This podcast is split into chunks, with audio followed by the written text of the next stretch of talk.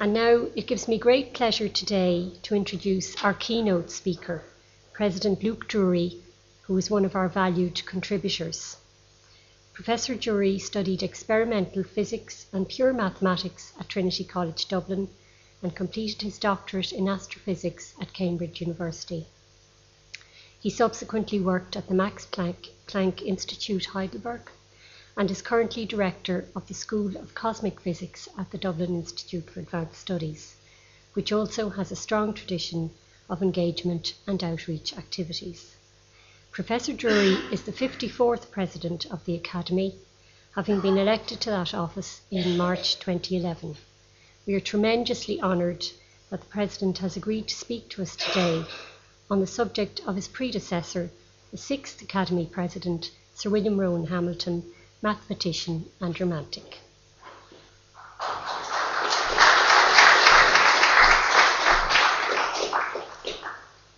Uh, thank you very much, Siobhan. I suppose an obvious question is why choose Hamilton to kick off this lecture theory series? And there's a very simple and obvious answer to that. Hamilton is, in many ways, to Irish science what Joyce is to Irish literature. He is our key figure, the preeminent person who is internationally known and whose global reputation actually is such that in some ways they're not even Irish anymore, they are global figures of international importance. And it was fitting that uh, a few years ago in 2005, the bicentenary of his birth was declared to be the Hamilton year celebrating Irish science. Here's a picture of Hamilton with one of his sons taken around 1845. Uh, remarkably, I don't think there are any contemporary oil portraits of Hamilton. The, the portrait we have outside and the other ones that you see around appear to me to have been painted after his death from photographs. There are quite a significant number of photographs, however, because he was close friends with the Parsons family, uh, who were early pioneers in photography. So we are lucky that we actually have a significant record of photographs of Hamilton uh, but one has to remember that, of course, this is in the early days of photography. Uh, exposures had to be very long, so uh, these poor people look a little pained because they have probably been required to sit absolutely still for five minutes while the exposure was being taken. There's also a well known uh, pencil sketch, uh, which you, in fact, can see outside, uh, showing him presiding as president of the Academy. And if you look closely, you will see the chair he's sitting in is, in fact, the chair we still use today, back here. Unfortunately, it's hidden by this podium, but I can see it well. And the mace in front of him is the mace that we still use. So anyone who knows the Academy will instantly recognize this as a reasonably accurate record of the president presiding. Here's another photograph. He seems to have moved slightly in this so his forehead looks a bit blurred, but there he is in middle age. And the, the one that uh, most people know is a rather unfortunate picture taken uh, towards the end of his life at 54, where he really looks quite grumpy. Uh, there were remarkably two stamps issued in 1943, uh, presumably at Eamon de Valera's instigation. Remember, this is the middle of the Second World War, or the emergency, to use the local phrase, uh, to commemorate the discovery of quaternions.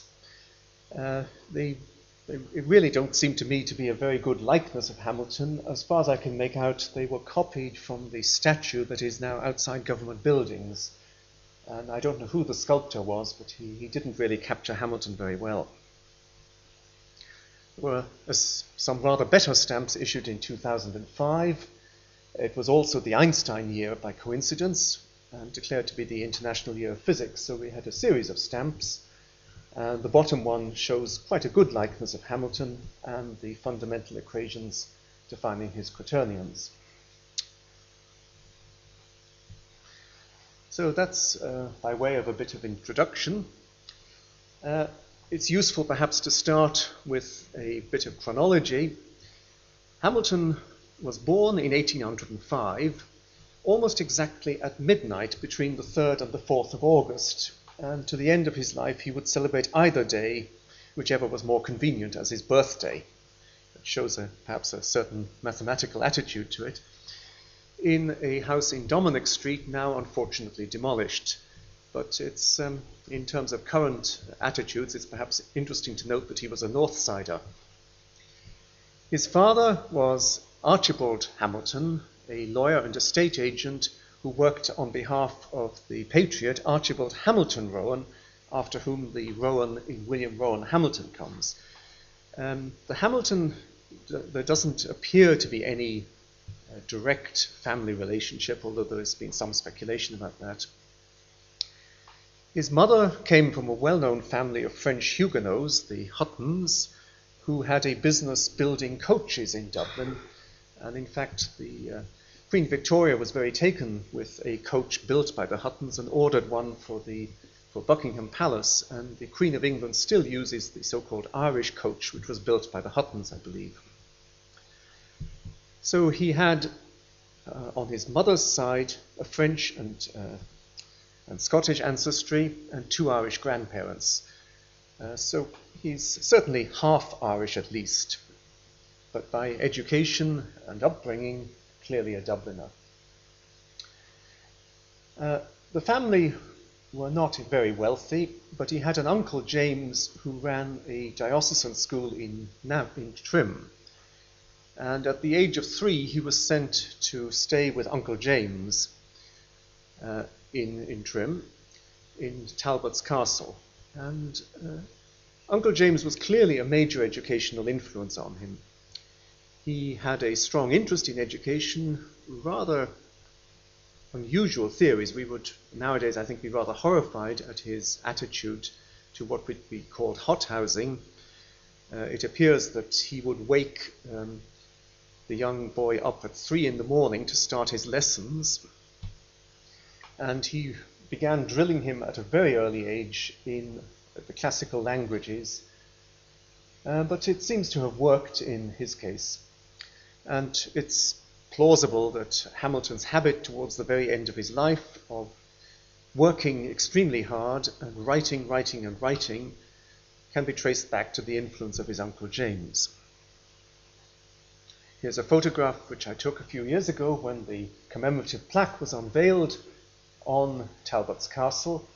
And indeed, you can see there uh, David Spearman, one of my predecessors as president, looking on, and you may recognize a few other individuals in the group.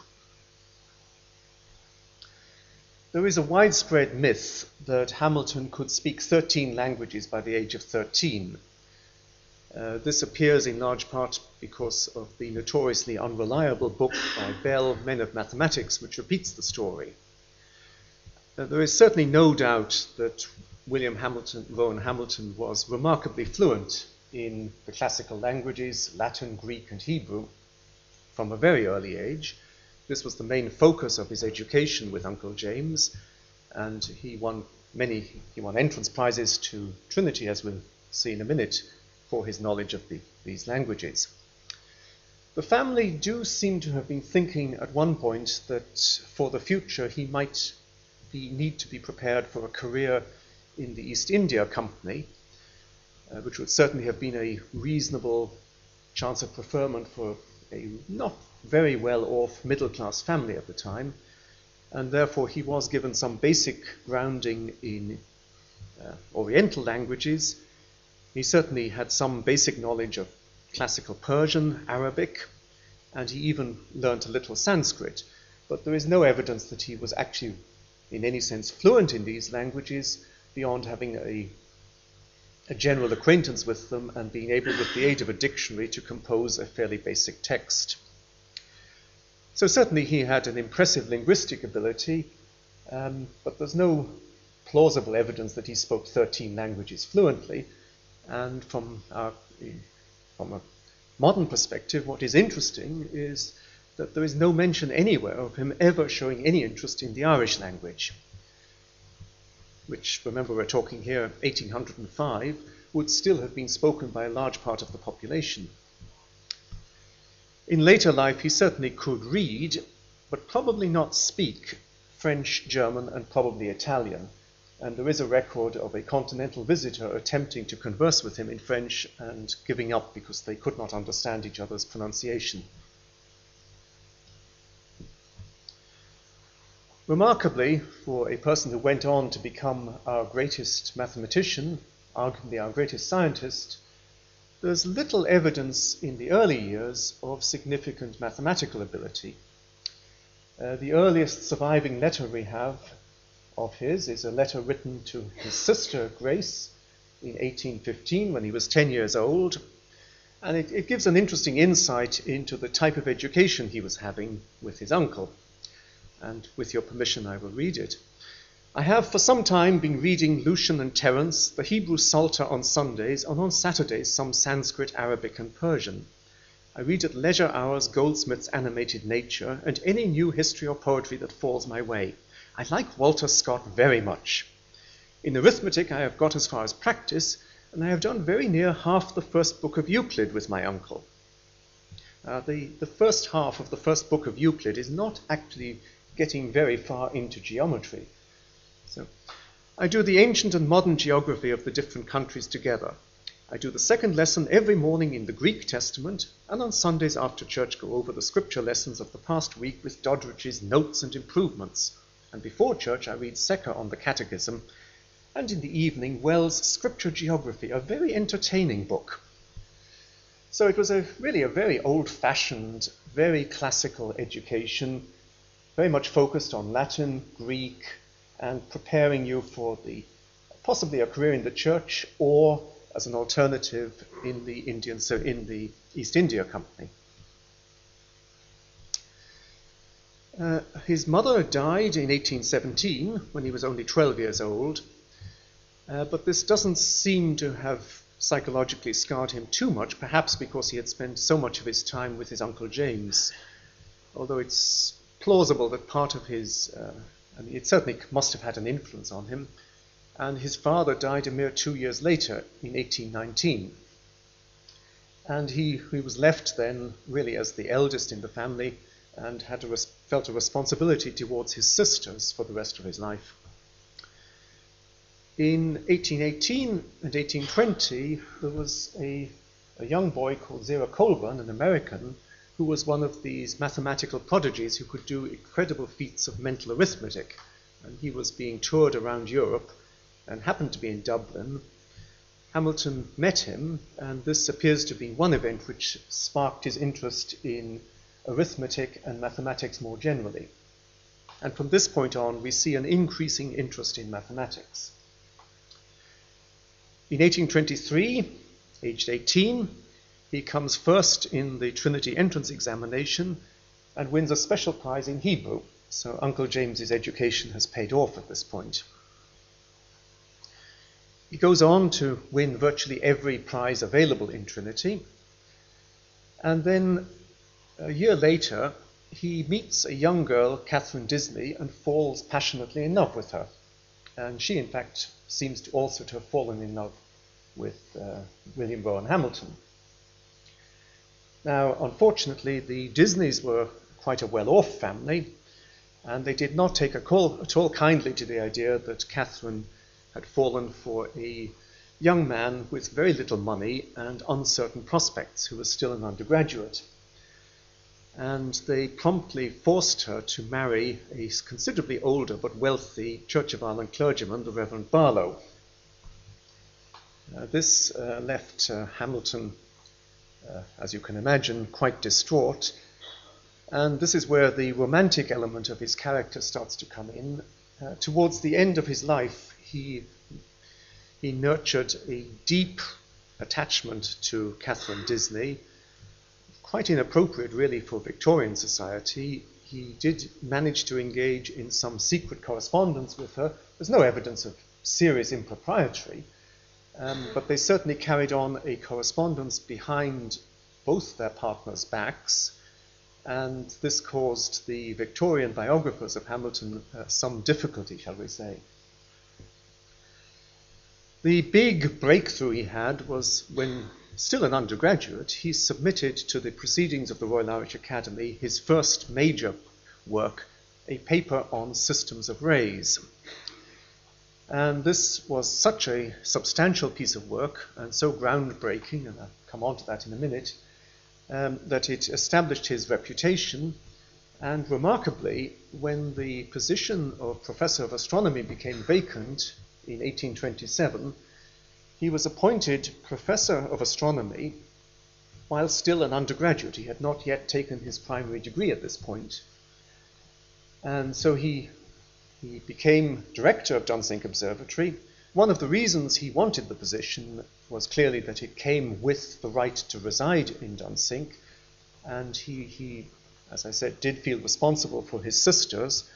And this was one way of getting basically a free accommodation. He stayed as professor of astronomy to the end of his life, and uh, he did all his work in Dunsink, actually. Uh, another key event in 1827 was his first meeting with the poet William Wordsworth. Hamilton's romanticism extended to an, a deep liking for poetry. Uh, to, throughout his life, he composed poetry, uh, a lot of poetry, a lot of bad poetry actually. Um, but he, he had a great interest in the Romantic poets. He was a personal friend of William Wordsworth, who visited him in Dunsink, and indeed Wordsworth had to politely tell him that while his interest in poetry was commendable, as far as actually writing poetry was concerned, he should stick to the day job and leave, leave poetry to better poets. Uh, this is a rather nice engraving of Dunsink as it was around 1835. Uh, it really looks much the same nowadays, except the cattle are gone. And I'm not quite sure about the three graces in the lawn. Those are perhaps meant to be Hamilton's sisters. He had a visit, as I said, from Wordsworth in 1829, and the the next key thing really was that through Wordsworth he got introduced to Coleridge. And through Coleridge he got introduced to German idealism and German idealist philosophy. And to the end of his life he had a deep interest in the philosophy of Kant and, uh, and its extension then through Coleridge into idealism. Going back to his mathematical work, he had in the meantime continued to improve on his initial work on optics, theory of rays, and this led him in 1832 to make the prediction of conical refraction. Nowadays, we would regard this as really not a terribly important discovery, but at the time it caused a sensation, and it's interesting to reflect why this was I think you have to bear in mind that up to that point, the application of mathematics to physics had essentially unified and explained known phenomena. Uh, Newton, through his theory of gravity and dynamics, had managed to explain Kepler's laws, etc. But there had not been a case up to then in which the mathematical formulation of a physical theory had predicted a totally new and unexpected phenomenon. Nowadays, we've become almost blasé about this. We, the fact that um, theories in particle physics predicted the existence of the Higgs, and then eventually we find the Higgs, we say, okay, well, that's nice, we were expecting it. Um, but it was a totally new idea that by formulating physics in a certain mathematical form, you could actually predict new phenomena. And the discovery of conical refraction caused a sensation throughout 19th century science and indeed led to William Rowan Hamilton being given a knighthood, the first knighthood ever granted for achievements in science. Uh, somewhat on the rebound, he married a neighbor's daughter, Helen Bailey, in 1833, uh, still really in secret hankering after Catherine Disney. This was not a very good idea. I mean, clearly he married really just because he wanted to be married rather than because he really loved Helen. Helen was a quite neurotic individual, quite unsuited really to looking after Hamilton And although they seem to have been reasonably happy, it was not a very successful marriage, one has to say. In 1834, he then took his great work on optics and extended it into dynamics. And this is perhaps his greatest achievement was his General Methods in Dynamics paper of 1834. One of the consequences of his interest in idealism and Kant, and Kant's philosophy in particular, was a rather strange idea.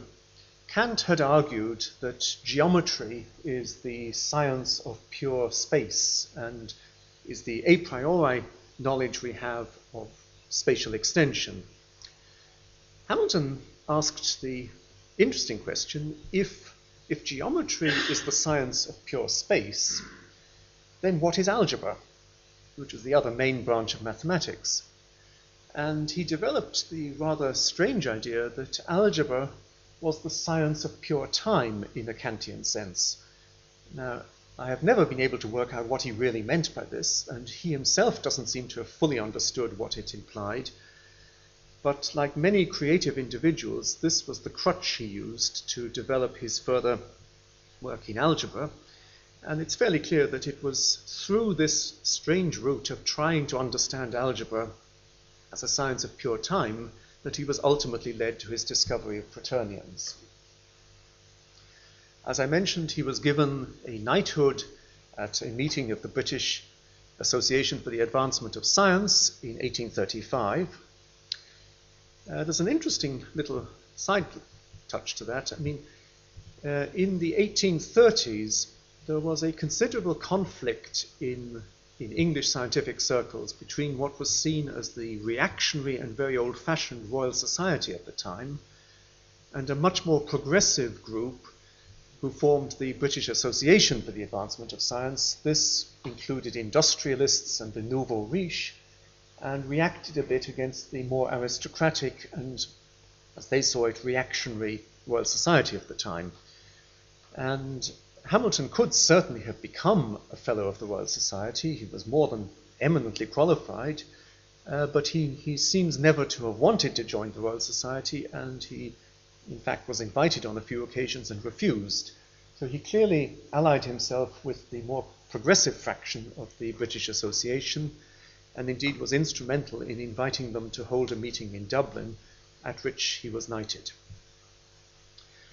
He was, as Siobhan has mentioned, president of the Royal Irish Academy for many years, an office which he, uh, for really um, one, for a very abstract thinker and romantic, he seems to have been quite practical as president and had a reasonably good grasp of political realities.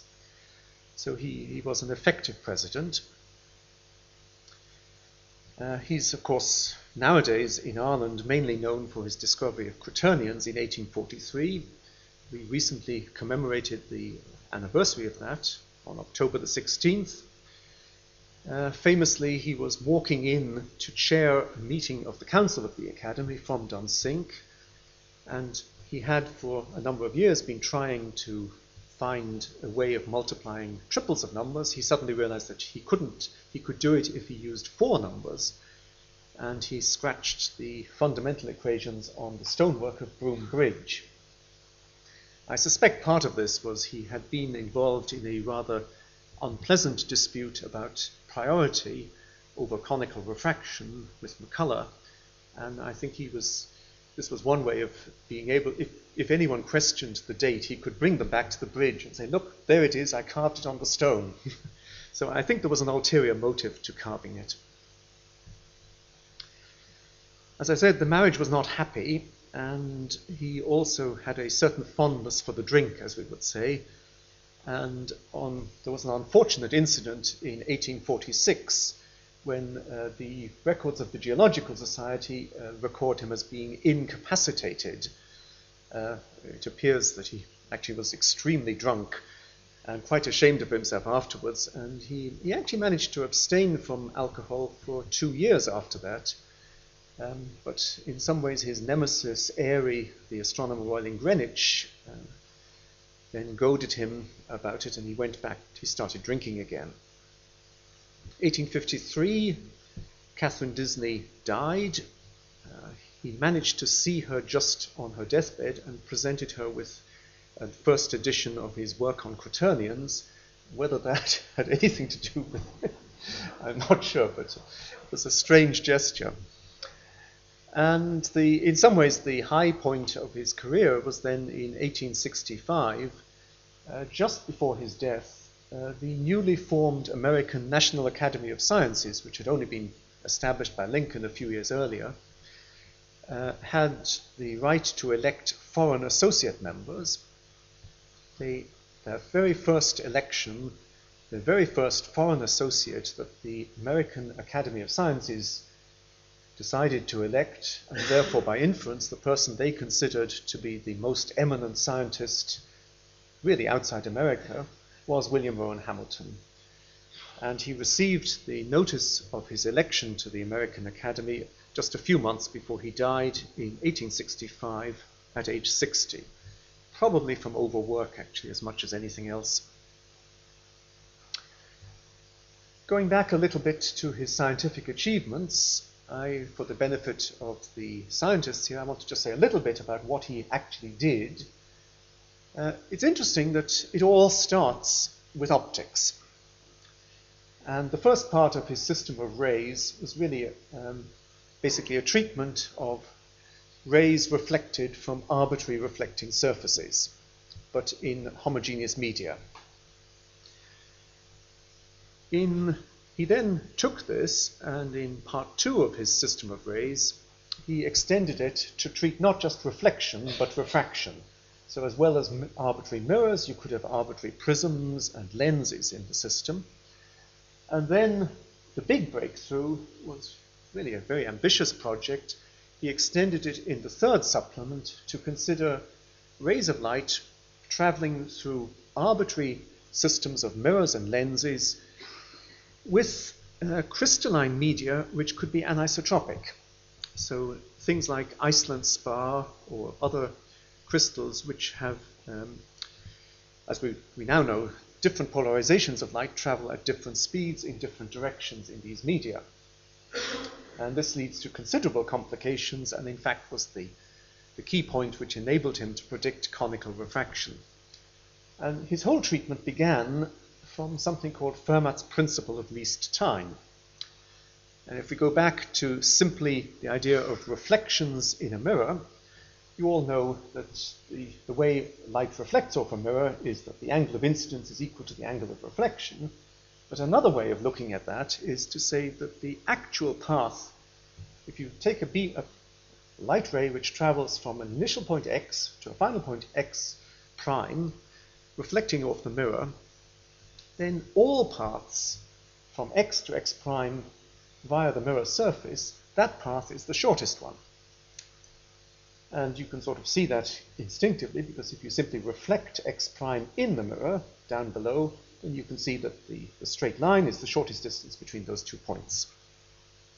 So you can express the law of reflection as saying that light takes the shortest path via the mirror from the initial to final point. And remarkably, you can show that exactly the same principle applies to refraction.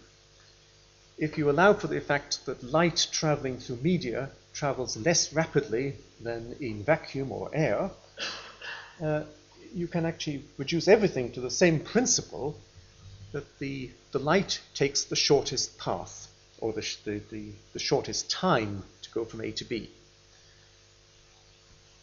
This is an illustration of how it applies to a lens. sorry, there isn't a pointer here, but if you, if you take the, the line that goes straight through the center of the lens, it's geometrically shorter, but it goes through more glass. And in glass, the light is slowed down.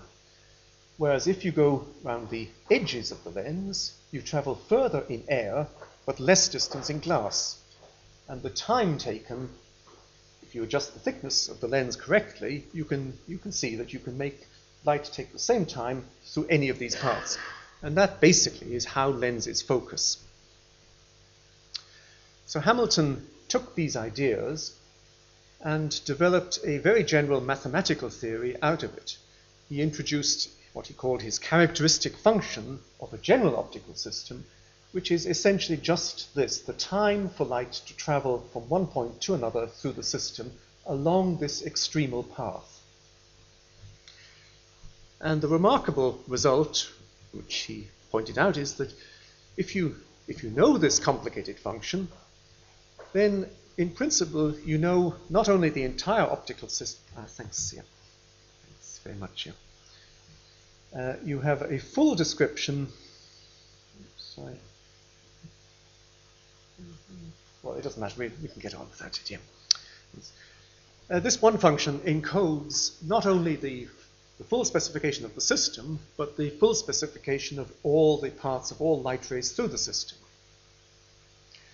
And if you allow the endpoints to vary as well, which Hamilton did, he got what are now called the Eikonal equations. And you can see that, for example, the refractive, the local refractive index is immediately deducible as soon as you know the characteristic function. And therefore, if it's a system of lenses, for example, you know exactly where the lenses are. I'll skip over this a little bit. This is derived from an earlier talk where I wanted to go a little bit more into Hamilton's mathematics. So I won't spend time on this. And I certainly won't spend time on that, but that's cal typical calculus of variations type calculation. That's for the cognoscenti. And so Hamilton derived a, very general theory of optics of light traveling in arbitrary media with arbitrary lenses, mirrors, etc., and a theory which describes general properties of any possible optical system within geometrical optics. The key realization then was that mechanics, uh, he knew from his study of Lagrange, can also be expressed in terms of a principle of least action. That a mechanical system evolves from one state to another through a path which extremizes the classical action, the integral of the Lagrangian with respect to time. And it follows that the mathematical structure that Hamilton had developed in his optics could be applied to general mechanics. And the equivalent, for example, of what in optics is called the Eikonal equations becomes the Hamilton-Jacobi equation.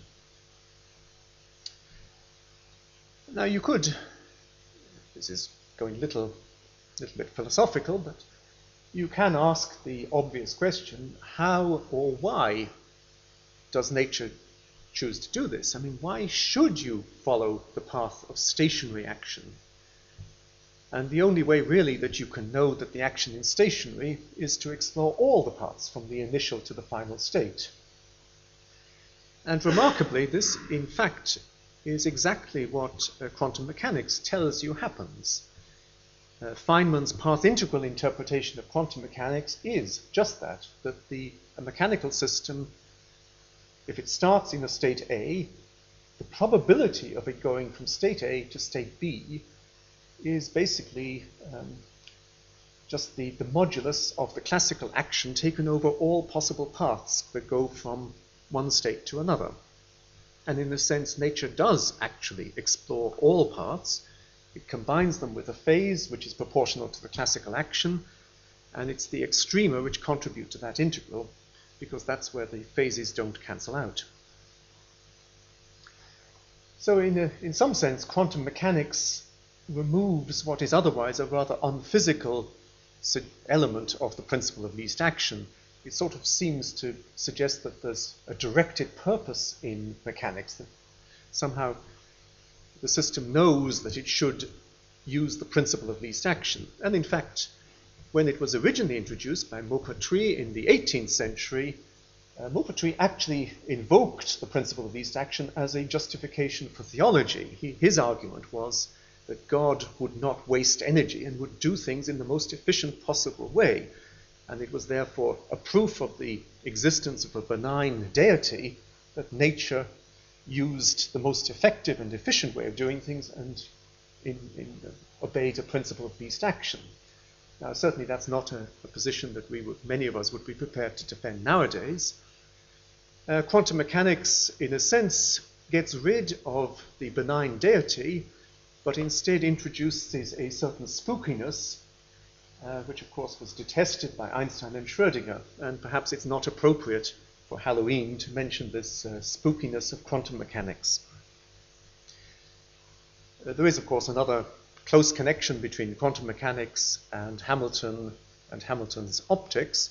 Hamilton was well aware that geometrical optics was an approximation to wave optics. Uh, had he taken the unreasonable step of asking, is there a wave mechanics analogous to classical mechanics in the same way that wave optics is analogous, is a limit of classical geometrical optics, he would in many ways actually have anticipated quantum mechanics, but there was no experimental justification for that at the time. When I gave a similar talk to this back in 2005, Iggy McGovern, who's quite a good poet, came up with this little uh, ditty. Her Nietzsche said, God is dead. Her Drury said, that's crazy. My reflection on least action tells me he's just lazy. so uh, thank you, Iggy. I suppose the key point really is that Hamilton's focus on the deep mathematical structure of systems defined by variational principles has remained at the heart of theoretical physics from his day onwards. It's still the fundamental principle from which we start. Uh, we try and write down the Lagrangian and then derive the equations of motion from that. However, I suppose precisely because this idea is so deep and fundamental and so universal, it's not actually always easy to convey to non specialists just why this is important, and I hope I've managed to convey some of that in this talk. His other major contribution, of course, is the quaternions. And Hamilton, inspired in part by his attempt to uh, apply Kant's ideas to algebra, had already demystified imaginary numbers, or complex numbers as we call them. He, he said, look, I mean, there's nothing actually imaginary or strange about complex numbers. You can think of them just as pairs of real numbers with these rules for addition and multiplication. And you can check that with those rules, these form a proper algebra.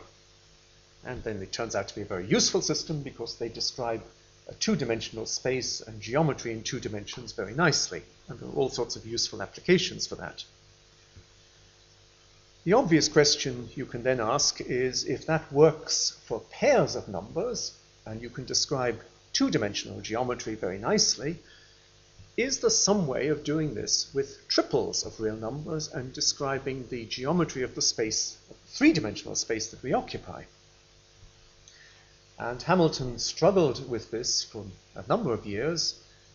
Uh, there's a rather charming uh, note in one of his diaries that he used to come down to breakfast and his son would say, Papa, can you multiply triples? And he would shake his head and say, No, I can only add and subtract them.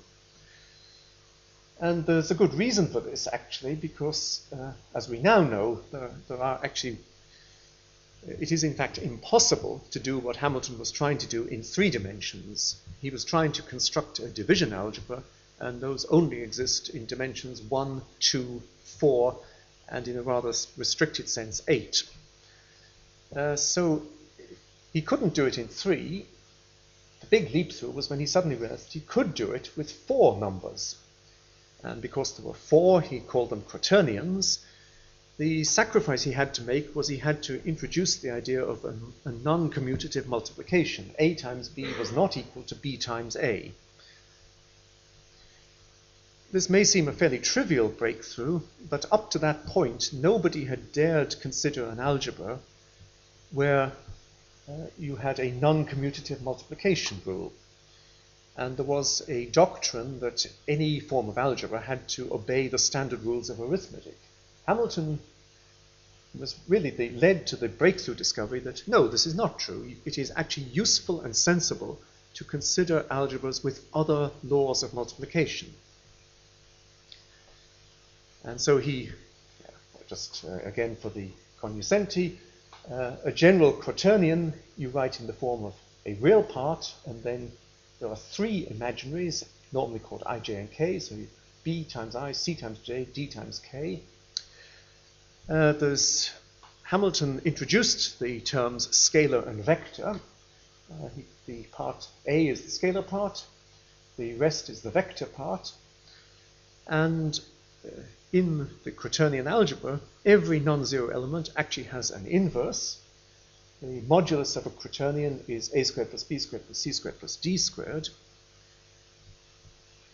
And this gives you a very beautiful description of rotations, not actually in three dimensional space, but in four dimensional space. But of course, if you can describe four dimensional rotations, you can describe three dimensional rotations because they're embedded in it. So it's actually a, a beautiful representation of the, of the um, orthogonal group in four dimensions.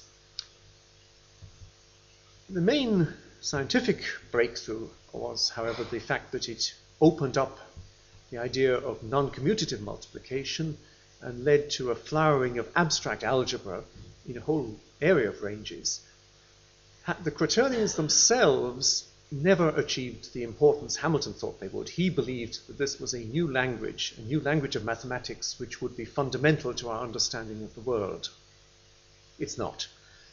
It is a very beautiful theory, but it seems to be a somewhat isolated and not terribly useful branch of mathematics. It does have some uses. Uh, it is actually a very efficient way of describing rotations, and in computational geometry, it is there are technical advantages to using quaternions, and for this reason, they are used in computer games and satellite navigation. Uh, but in terms of fundamentally changing our view of the world, not directly, but one has to say that the whole vector calculus derives ultimately from Hamilton's quaternions by stripping out the quaternionic structure and just keeping the vector part. And Gibbs and Heaviside uh, deliberately threw away the uh, four dimensionality, kept the bits that were useful for physics, and the vector calculus that every physics student learns today ultimately does derive from Hamilton's quaternions. He also made quite important contributions to graph theory. If anyone has studied graph theory, you'll know about Hamiltonian circuits, which formed the basis for his Icosian game. Uh, he did interesting and significant work on Fourier series, and he improved on Abel's proof that the general quintic was not soluble. But certainly his lasting fame has to rely on the fact that he made these fundamental formulations of optics and mechanics into canonical or Hamiltonian form. And as I say, this, this formulation is so fundamental that it has survived the transition from classical to quantum mechanics. Uh, he was fond of a rather flowery form of prose, so uh, just to give you a, a taste for his writing, let me just read this one introductory paragraph. Uh, the theoretical development of the laws of motion of bodies is a problem of such interest and importance that it has engaged the attention of all the most eminent mathematicians since the invention of dynamics as a mathematical science by Galileo, and especially since the wonderful extension which was given to that science by Newton. Among the successors of those illustrious men, Lagrange has perhaps done more than any other analyst to give extent and harmony to such deductive researches, by showing that the most varied consequences respecting the motions of systems of bodies may be derived from one radical formula, the beauty of their methods so suiting the dignity of the results as to make of his great work a kind of scientific poem. But the science of force, or of power acting by law in space and time, has undergone already another revolution and has become already more dynamic by having almost dismissed the conceptions of solidity and cohesion and those other material ties or geometrically imaginable conditions which Lagrange so happily reasoned on, and by tending more and more to resolve all connections and actions of bodies into attractions and repulsions of points. And while the science is advancing thus in one direction by the improvement of physical views, it may advance in another direction also by the invention of mathematical methods and the method proposed in the present essay for the deductive study of the motions of attracting or repelling systems will perhaps be received with indulgence as an attempt to assist in carrying forward so high an inquiry. I don't think an editor of a journal would let me write that nowadays. Uh, Hamilton was intrinsically a romantic. I mean, he was highly idealistic. He was a deep admirer of the romantic poets and he certainly through all his life, considered poetry to be far superior to prose. As I mentioned, to some extent, his unhappy love for Catherine was a typically romantic streak to his nature, and German idealism, as transmitted through Coleridge, and in particular the philosophy of Kant, was a major influence on his thought.